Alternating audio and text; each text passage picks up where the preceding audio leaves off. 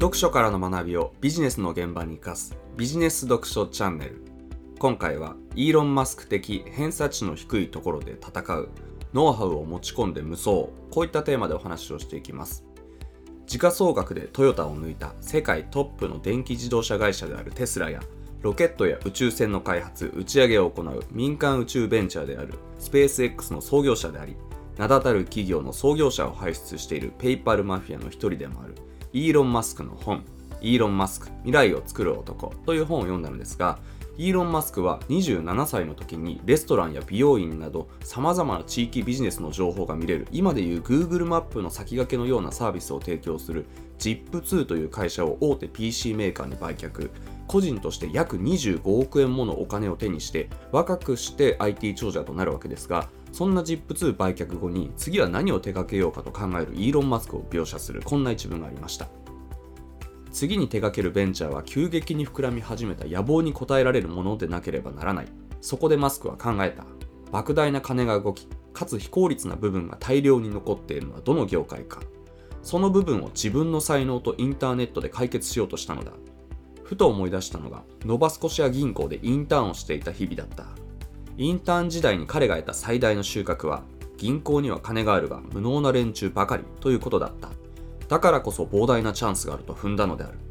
こういった内容です。え今日はこの部分を深掘りしていこうと思うんですけれども結論から先に言うとビジネスはあくまで相対評価なので個人がビジネスをやる場合はネットに詳しいライバルがたくさんいる競争が激しい市場で無理に戦うのではなくネットに疎くライバルが弱い市場にネットビジネスのノウハウを持ち込んで戦うこと。この方が圧倒的に楽ですし無双していくことができるのでぜひこのやり方をお勧めしたいなと思います。イーロン・マスクが銀行でインターンをしていたのは1990年代初めのことですが当時マスクはインターン生として仕事をする中でたまたま金融市場の大きな歪みというか誰も気づいていないアメリカ政府のお墨付きでほぼリスクなく投資額が2倍になる案件を見つけて興奮しつつそれを上司に報告。レポートにまとめて銀行のトップである CEO にまで届けることに成功するのですがただその CEO はマスクがレポートにまとめた案件の意味やリスクを正しく理解できずにその提案を即座に却下。マスクは何度もそういうことじゃないと考え直すように言うんですけれども結局承認を得られずにみすみすチャンスを逃してしまうといった話が出てきます。銀行でのインターン時代にこういう経験があって引用部分の銀行には金があるが無能な連中ばかりという言葉につながりその後自ら金融ベンチャーの X.com を立ち上げてそしてそれが後のペイパルとの合併とつながっていくわけなんですけれども日々いろんな業界を見ながらビジネスをやっているとイーロン・マスクが働いていた90年代の銀行じゃないですけれどもこういった莫大な金が動きかつ非効率な部分が大量に残っている業界あるいはネットや IT に疎くインターネットで解決できる部分が数多く残っている業界っていうのはいろんな市場にまだまだあるなと思うわけです。実際このイーロン・マスクの話を読んでちょっと前にですねある不動産会社の方から相談を受けたことを思い出したんですけれどもその方はですね地元密着で人口10万人ぐらいの首都圏のベッドタウン的な地域で不動産業をやられている方で今の集客は基本的に口コミや紹介がメイン。ただ今のやり方ですと限界があるのでネットをうまく使って集客ができないかと、えー、売上アップしたいけれどもどうしたらいいかという相談だったんですけれどもその方と話して思ったのは不動産業界その中でも特定のニッチな分野に関してはまだまだネット集客に疎いんだなということです。というのもこういう相談を受けた場合は大体その会社のホームページで導入実績とか実績紹介みたいなところを見ていけば不動産業界の中でも三井不動産や野村不動産みたいないわゆるディベロッパーと呼ばれる不動産開発を専門的にやっているのかあるいは東急リバプルやアパマンショップみたいな不動産の仲介や販売事業がメインなのかあるいはですねビルや商業施設住宅などの不動産の管理がメインなのかみたいにその会社の強みというか何をメインにやっていてこれから何を伸ばしていきたいのかという部分がわかるんですけれども具体的に言い過ぎると特定できちゃうのであえて伏せますけれどもそこの会社は社長の過去の経験やバックグラウンドから不動産の中でもある特定分野の設計に強みを持っていてそこを切り口にビジネスを展開していたんですね。でこういう会社から相談を受けた時のセオリーとしては01で全く新しいことを始めてもらうよりも導入実績や実績紹介で自社の強みメインとして打ち出しているようなすでにある程度の成果が出ているものをさらに伸ばす提案をすること。つまり新規事業を01で作る提案ではなくてすでに売り上げを作る流れが一通り出来上がっている既存事業で1を100にしていくみたいなそういったアプローチを取る。このやり方の方が手っ取り早く結果を出しやすいんですけれどもこの会社の集客は現状オフラインの口コミや紹介だけだったので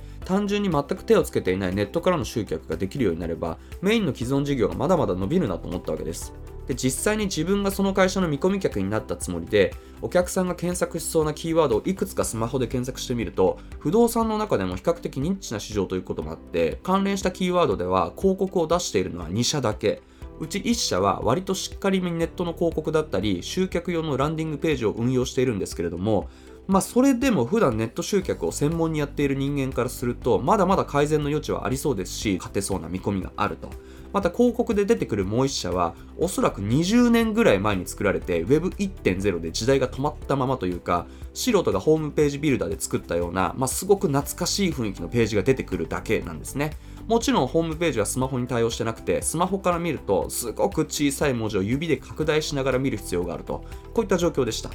さらに関連キーワードプラス地域名で絞っていくつか検索してみるともはやそれらの2社も出てこなくて競合はゼロ。もちろん不動産の中でも市場が大きくてすでに大手が参入していてネット上での競争がかなり激しいジャンルもあるんですけれども今回相談をもらったのはニッチな市場ということもあって強そうなライバルはほとんどいない。自然検索でも大手のサイトやメディアが出てこないのでネット広告だけでなくおそらく SEO も力を入れていけば上位表示できそうな感じ、まあ、ざっくりとリサーチや競合分析をした結果はそんな感じでした。もちろんですね、最初の競合分析の段階で、ほぼほぼ100点満点の広告やランディングページが出てくるとか、SEO でも明らかに強そうな大手のドメインのサイトが検索結果に並ぶような状況だったら、さすがにきついかなと思っていたんですけれども、ニッチな市場ということもあって、しっかり動線を作り込んで広告を運用していけば、全然戦えるなっていう感じでした。でこのタイミングでリサーチしながら思ったのはイーロン・マスクがいた頃の銀行業界や今回相談を受けた不動産業界じゃないですけれどもまだまだこういうネットや IT に疎くインターネットで解決できる部分が数多く残っているジャンルっていっぱいありますしまだまだこういうネットや IT に疎くてインターネットで解決できる部分が数多く残っているジャンルっていうのはいっぱいありますしむしろそっちの方が大半なわけで個人がビジネスをやる場合も無理にねネット上での競争が激しい市場で戦わなくてもネットに疎くライバルが弱いところはたくさんあるのでそういった市場にネットビジネスのノウハウを持ち込んでいく方が無双しやすいなと思うわけです。もちろんこの相談をしてもらった不動産業界の方やその社員の方がね Facebook 広告のクリエイティブがとか Google 広告の機械学習や最適化がとか、クッションページの要素がとか、YouTube のアルゴリズムがとか言い始めてたら、なかなかね、そこで勝っていくのは難しいものがあるんですけれども、そういったことを理解している人、分かって運用している人はほぼ皆無なわけで、ネットビジネスのノウハウ一つでニッチな市場であれば無双できたりするんですよね。特に不動産業界に限らず美容室業界だったり飲食業界っていうのは先日アジア最強企業的居候ビジネスの罠という音声で紹介した話に通ずる部分があるんですけれども不動産ならスーモやホームズ美容室ならホットペッパービューティー飲食業なら食べログやグルナビみたいに基本的にネットの集客イコール大手ポータルサイトにお金を払って掲載してもらっての集客っていうのがメインになっているのでポータルサイト上の攻略法はある程度確立されていても逆に言うとポータルサイトへの依存が高いせいで自力でネット集客するためのノウハウは蓄積されていないケースが多くそれができる人も非常に少なかったりします。また不動産とかは特にそうなんですけれども集客のほぼ全てをネットビジネスでいうところのアフィリエーター的な存在であるオフラインの営業代理店に依存していて自分は営業一切しないでメーカー業に専念しているっていう会社も多くてそういうところだと本当にネット上での集客や販売のノウハウが全くなかったりするので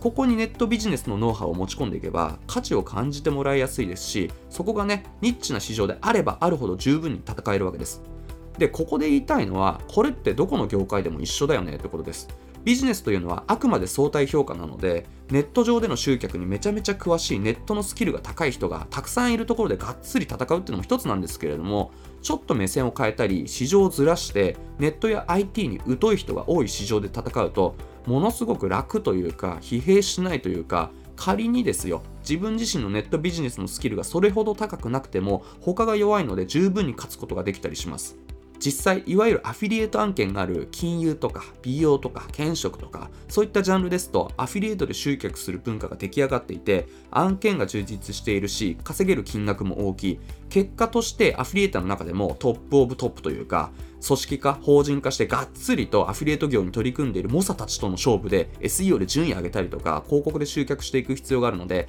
高いネットビジネスのスキルやノウハウを持っていないとまず無理だったりします。一方でいわゆるアフィリエイト案件がないようなジャンルになるとネット集客に詳しい人が一気にいなくなるため難易度もぐっと下がります。先ほどのニッチな不動産市場の例じゃないですけれども SEO で順位を上げるのもネット広告で集客するのもアフィリエイトが存在するジャンルよりもかなり簡単だったりするわけですね。実際ですね通常のビジネス系ジャンルですと1人の見込み客とつながるためのコストいわゆる見込み客のリスト取得単価が1人当たり1000円から2000円とかっていうのはざらにありますしライバルの数がが増えるに従ってコストも年々高くなっているわけですけれどもこれがですね競合の少ないジャンルになると未だにその10分の1つまり1人当たり100円から200円で見込み客のリストを集めることができるわけです。もちろんですね、個人ビジネスの場合は、ニッチな市場でも十分にビジネスを成立させることができるので、こちらの方が再現性が高いですし、イメージとしてはですね、自分の偏差値でなんとかギリギリ受かるようなレベルの高い進学校に行って、その中で中の下とか下の下とかの順位成績になるんじゃなくて、あえて自分の偏差値ならば余裕で受かる少しレベルの低い学校を選んで、その中で常にトップの順位や成績を取ること。もちろんね、実際の受験や進学の場合は、なるべく偏差値の高い学校、いわゆる、えー、いい学校に行く方が、質の高い学習環境があるだけではなく、卒業後もビジネスに活かせる損得感情を抜きにしてした人脈やネットワークも作れますし、後々の選択肢も増えるので、まあ、できることならばレベルの高い学校に行くべきなんですけれども、ビジネスの場合は、あえてそういう市場を狙うっていう選択肢が成立するわけです。今日はイーロン・マスク的偏差値の低いところで戦うノウハウを持ち込んで無双というテーマでお話をしましたがこれから新規ビジネスを立ち上げていく方や新しい市場に参入を考えている方はこれね、えー、かなり役に立つ考え方なのでぜひ参考にしてみてください。